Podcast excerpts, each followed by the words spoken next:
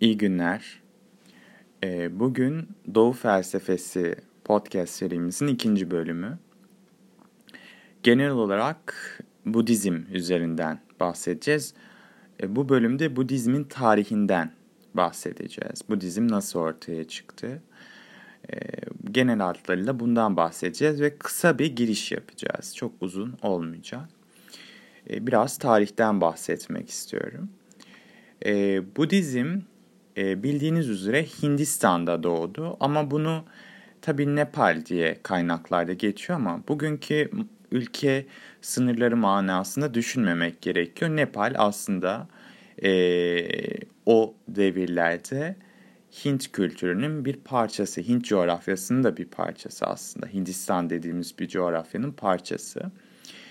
E, Hindu e, Budizmin kökeni e, aslında tabii ki e, Siddhartha Gautama e, isimli e, bir e, ne diyelim buna düşünce insanı ama tabii batılı anlamda bir peygamber değil. E, aydınlanmış bir kişi yani o Satori'ye aydınlanmaya ulaşmış bir kişi tarafından milattan önce 6. yüzyılda günümüz Nepal havalisinde doğdu. Buda'nın Çığraçan tasavvuruna göre aslında temel bir yaklaşım da buraya e, koymak lazım. Ne onu farklı yapıyordu? E, maddi varlık alemi sonsuz şekilde devam ederken yani bu e, samsara denilen bu terim doğum, ölüm ve yeniden doğum döngüsü içinde hiçbir şey sonsuz değil ona göre. Yani varlık herhangi bir yüksek amaçtan yoksundur. Yani bir e, telosunun olmaması, dünyanın e, varlığın bir amacı, bir ereği olmaması, bir telosunun olmaması e, anlamında burada.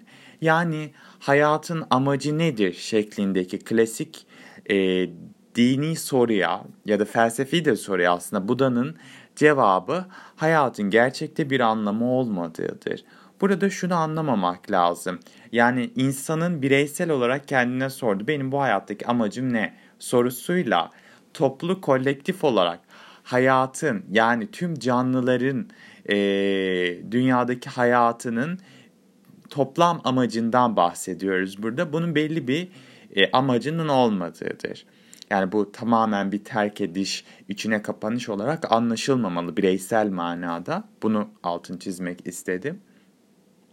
Öldükten sonra gelecekteki vücut e, vücutlarına götüreceğin kişisel hiçbir kalıcı kimliğin yoktur. Bu çok e, aslında tam bir Budist bir söylem. Bunun yerine kimliğin çeşitli bileşenleri var. E, bunlar ayrılıyor, yeni şekillerde bir araya geliyor. Bu çok değişik bir aslında bakış açısı. Biraz mistisizm ki mistisizmin aslında doğudaki anlamı çok farklı.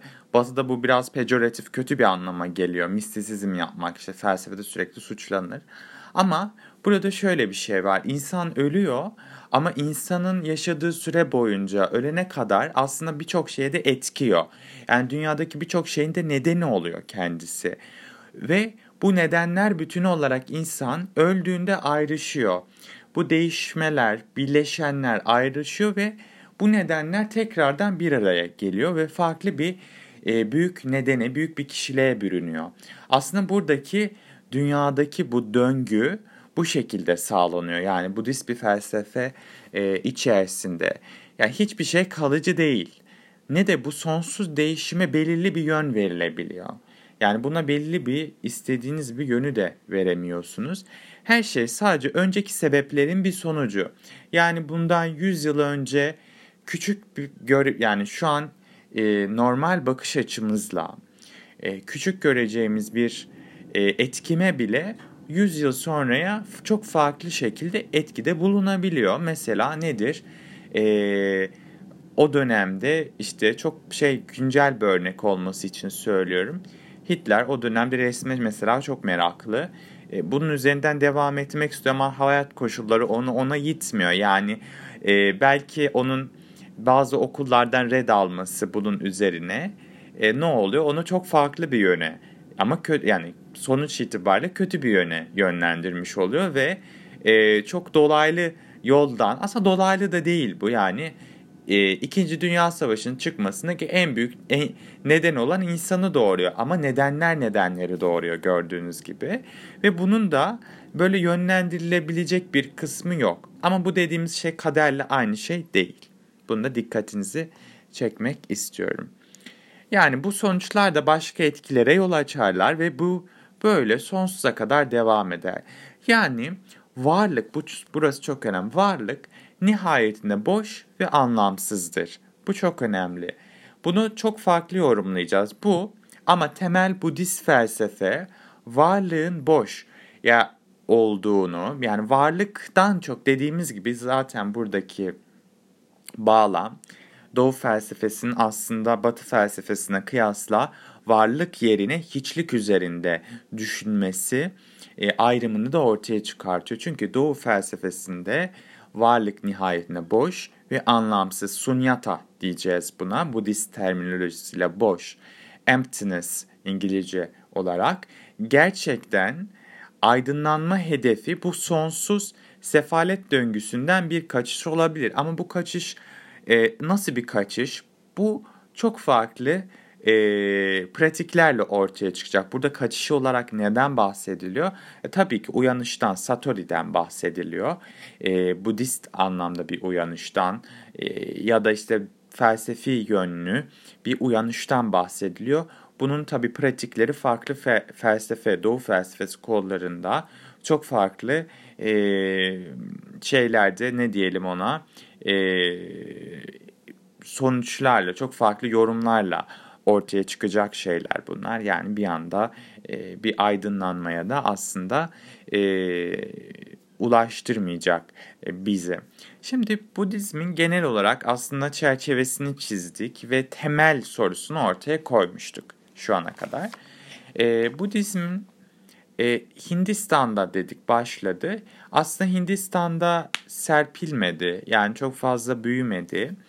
E, ve bu aslında tarihin de ilk e, misyonerlik dini diyebiliriz bir manada. Çünkü e, milattan önce 6. yüzyıldan bahsediliyor ve işte Hristiyanlık daha ortaya çıkmamış. Çünkü e, Budist e, özellikle e, keşişler e, Hindistan'da işte belli baskılara maruz kalıyor ve Hindistan'da zaten Hinduizm dini var bu dönemde ve aslında yönlerini Hindistan'da yayılmaktan çok e, Doğu Asya'ya doğru çeviriyorlar. Çin'e daha fazla yani. Hindistan'da ne kadar çıkmış olsa da köklerini saldığı yer Çin olacaktır. E, bunun akabinde tabii Çin etkisiyle Vietnam, Tayland, e, Laos, işte Kamboçya gibi e, Güney Asya ülkelerinde de çok büyük rağbet görecek. İşte daha kuzeyde Moğolistan, e, daha sonra tabii Kore ve Japonya e, olacaktır. Budizm yayıldıkça tabii ki e, farklı fraksiyonlar ortaya çıktı, farklı yorumlar ortaya, farklı ekoller ortaya çıktı. Ama bizim bu derste Budizm üzerine temel alacağımız şey benim çalıştığım alan bu olduğu için Japonya, Japon felsefesi ve Japon Budizminden bahsedeceğiz. Budizm Japonya e, aslında çok geç bir tarihte geldi. Milattan sonra 6. yüzyılda geldi. Yani üzerinden bayağı bir e, yıl geçtikten sonra geldi. Bu tarihte Gautama Buddha tarafından Hindistan'da kurulmuş olan öğreti yaklaşık bin yıllık bir gelişmesini de arkasında bırakmış bulunuyordu yani. Budizm güçlü bir misyonerlik dinamiği izleyerek Güneydoğu Asya'ya ve Uzak Doğu'ya yayıldı. Yayıldıkça esneklik ve e, hoşgörü özelliklerine de sahip oldu. Farklı yorumlar da eklendi. İşte e, Konfüçyüsçü belki öğeler eklendi. Üzerine Çin kültüründen bir şeyler, Kore kültüründen etkilendi, etkilendi. E, ve tabi dinamikleri de değişti. Çünkü e, Budizm işte Sanskritçe üzerinden geldi. Hindistan dili çok farklı bir dil ailesi. Hint-Avrupa dil ailesinin ilk formu zaten Sanskritçe. Ve Çinliler bunu ilk o metinlerden öğrendiler ve daha sonra bu e, Çinliler işte şeye gidince bu Hindistan bölgesinde öğrenmeye gidince direkt Sanskrit rahip e, şeylerinden, keşişlerinden e, Çin'e geliyorlar ve birçok Budist metnin Dharma dediğimiz bu metinler daha çok Dharmaların çevirilerini yapıyorlar Çince'ye. Ama bu çok uğraştırıcı bir iş ve bazı terimler Budizme özgü, Sanskritçe'ye özgü ve e, Çince gibi tek heceli bir dilde bunun ortaya çıkması zor. Belirtmek çok zor. O yüzden ne yapıyorlar? Çin kültürü içerisinde buna en yakın sözleri buluyorlar. Kelimeleri buluyorlar. Bazen Konfüçyüsçülükten bile yani Konfüçyüsçü felsefeden bile yakın kelimeleri devşiriyorlar. İşte uyanış Satori için farklı bir kelime atıyorum. Yani birçok konuda aslında Çin dilini de bu geliştiren bir şey oluyor. Japonya ve e, Kore'de dolaylı olarak aslında Çin dili üzerinden öğreniyor. Yani bu çevre eserler üzerinden öğrendiği için çok farklı bir e, yorumsal e, bir e, sonuç çıkıyor ortaya diyebiliriz. E, Budizm başlıca iki kola ayırıyoruz. Hinayana küçük çark ve Mahayana büyük çark. Hinayana Budizmi e, özellikle Güneydoğu Asya ülkelerinde yani e, bugün e, Vietnam, Laos, e, Kamboçya, Tayland e, gibi, Burma gibi ülkelerde daha çok görülüyor. Mahayana ise Doğu Asya ülkelerinde Kore, Çin ve Japonya'da e, daha fazla görülüyor. Bunların farklarından, temel ayrımlarından bahsedeceğiz ileriki derslerde. Çin Budizmin iki kolunu da öğrendi ancak sonunda yalnızca Mahayana tutunabildi. Ee, Mahayana Çin düşüncesine uyum sağlamakla kalmadı. Çin'e özgü yeni sentetik biçimlerde ortaya çıkardı. Mesela Zen Budizmi, Çin'de Chan Budizmi bunun bir örneği. Yani Zen aslında Çin kaynaklı bir Budist kol. Zen önceleri Çin'den Kore'ye, Kore'den de Koreli bilginler yoluyla e, sonra Çin ve Japon keşiş bilginler arasında doğrudan alışveriş sayesinde Japonya'ya aktarıldı. Budizm de Japon sarayı tarafından her şeyden önce yüksek uygarlığın bir taşıyıcısı olarak değerlendirildi. Alınması ve yayılması da başta yalnızca bu açıdan desteklendi. Sonraları Budizmin doğaya ve atalara tapmaya dayanan kültü yerli Shinto'nunkine nazaran daha üstün ve kapsamlı olmasıyla her ne kadar asimile edeceği düşünülse de iki inançtaki uyumluluğu ikisinde aynı anda serpilik yaşamasına imkan verdi. Yani aslında Shinto o dönemde milli bir din ve çok antik bir e, Japon dini ama Shinto'nun e, öğretileriyle Budizm harmanlanıyor. Yani ikisi de yaşama olanağı buluyor. Hatta şöyle diyebilirim ki e, Japonların da o, dönem kendi kültürlerine ve Shinto'ya olan şeyleri de ilgileri de artıyor. Çünkü Budizm karşısında Shintoizmi de ispatlama çabası içine giriyorlar ve aslında iki e, koldan da verilen eserler o kadar zenginleşiyor ki bu aslında Budizmin gelmesi bir anlamda yerli e, kültürün de canlanması için bir e, ateşleyici bir unsur oluyor. E, 6. ve 7. yüzyılda Budizm ilk planda e, özellikle e, Tenno yani İmparator Sarayı'nın ve aristokrasisinin bir öğretisi. İlk olarak yani üst sınıflar e, büyük bir destekçisi. Özellikle e, Suiko e, o dönemde imparatoriçe e, naipliğini yaptı. Veliaht o, ve Veliaht Shotoku var e, Japon sarayında 574 ve 622 yılları arasında. Bunlar aslında e, ilk elden bu Budist e, pagodaların inşa edilmesini vesaire ve yayılmasını e, hızlandırıyorlar. E, yani bu 6. ve 7. yüzyılda halkın yaşamında büyük bir etkisi yok ama e, 8 ve 16. yüzyıllar arasındaki dönem e, Budizmin gerçek olarak gelişimini sağlıyor Japon e, coğrafyasında tüm önemli okullar bu zaman diliminde ortaya çıktı. Yani 8. ve 16. yüzyıllar arasında çıktı. Ee, tabii Japonya'daki felsefi düşüncenin gelişmesinde Budizmin de çok önemli bir rolü var. Yani Budizm zengin bir literatür içerisinde metafizik, mantık, etik, psikoloji alanlarını kapsayan yazıya dökülmüş evrensel bir sistem sundu. Ee, Budist yazıların Çin yoluyla aktarımı Japonya'da yoğun bir Çin kültürünü ve en önemlisi yazının girmesi. Zaten yazının e, bir yazı dili yoktu. Konuşma dili vardı Japonya'da bu tarihe kadar.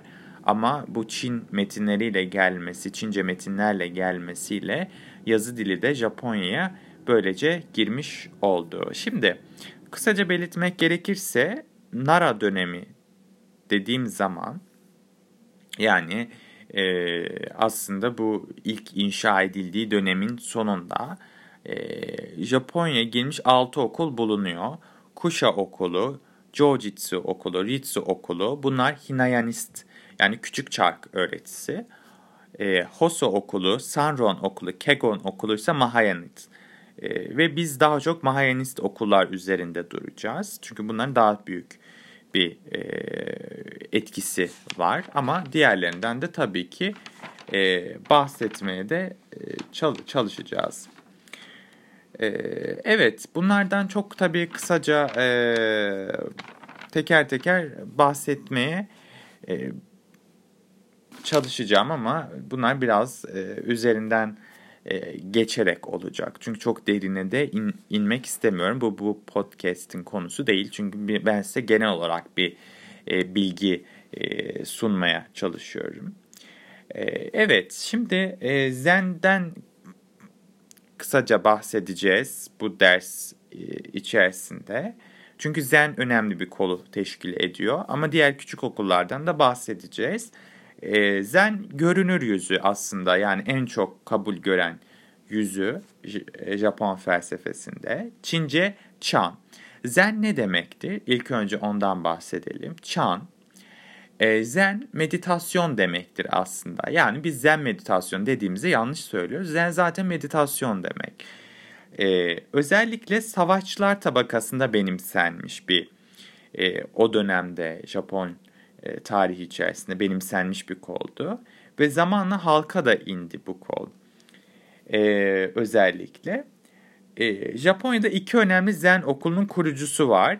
Eisai ve Dogen. Dogen'den çok bahsedeceğiz. Dogen çok önemli bir figür e, bu açıdan. E, ve bunlar farklı manastırlar kuruyorlar öğretilerini e, yaymak için.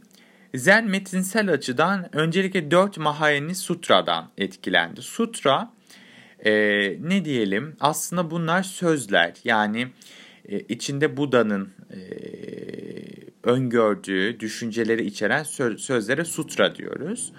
Ve bu sutraların çok farklı e, felsefi ve mistik e, önemleri var. E, o yüzden her okulun farklı bir sutraya, farklı bir söze önem verdiğini görüyoruz.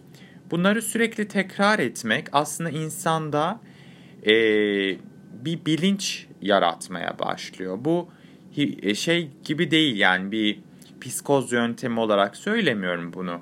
Ama her okuduğunuzda farklı bir anlamını görüyorsunuz. Bu duayla eş tutulabilecek bir şey değil. Bunu demeye çalışıyorum. Zen okulun en çok üzerinde durduğu şey e, boşluk kavramı. Tekrar bakın dönüyorum. Boşluk, sunyata dediğimiz kavram. Japoncası ku kavramı. Temel alan sutralar. Zen felsefesinde çok önemli. E, bunun üzerinde duralım ve e, benim çalıştığım okulda olan ki benim daha fazla bu seride bahsedeceğim Kyoto ekolü yani çağdaş Japon felsefesi e, içerisinde Zen e, Zen Budizminin önemli bir aslında etkisi var. Bu boşluk kavramı, hiç felsefesi gibi konularda aslında daha çok e, bunun e, referans alındığını e, görmekteyiz. Yani genel olarak e, bu ders biraz kısa oldu ama genel olarak bahsedebileceğim bunlar. E, diğer podcast'imizde, podcast bölümümüzde teker teker artık Mahayana Budizmi nedir, Hinayana Budizmi nedir, bunlardaki felsefi e, sorular neler ve bu sorulara nasıl cevaplar veriliyor ve bunun yanında Batı felsefesi bu konuda nasıl bir cevap verebilirdi gibi konular üzerinde biraz daha karşılaştırmada artık işin içerisine gireceğimiz bir e, bölüm olacak. Dinlediğiniz için çok teşekkür ederim. Diğer podcast bölümümüzde görüşmek üzere.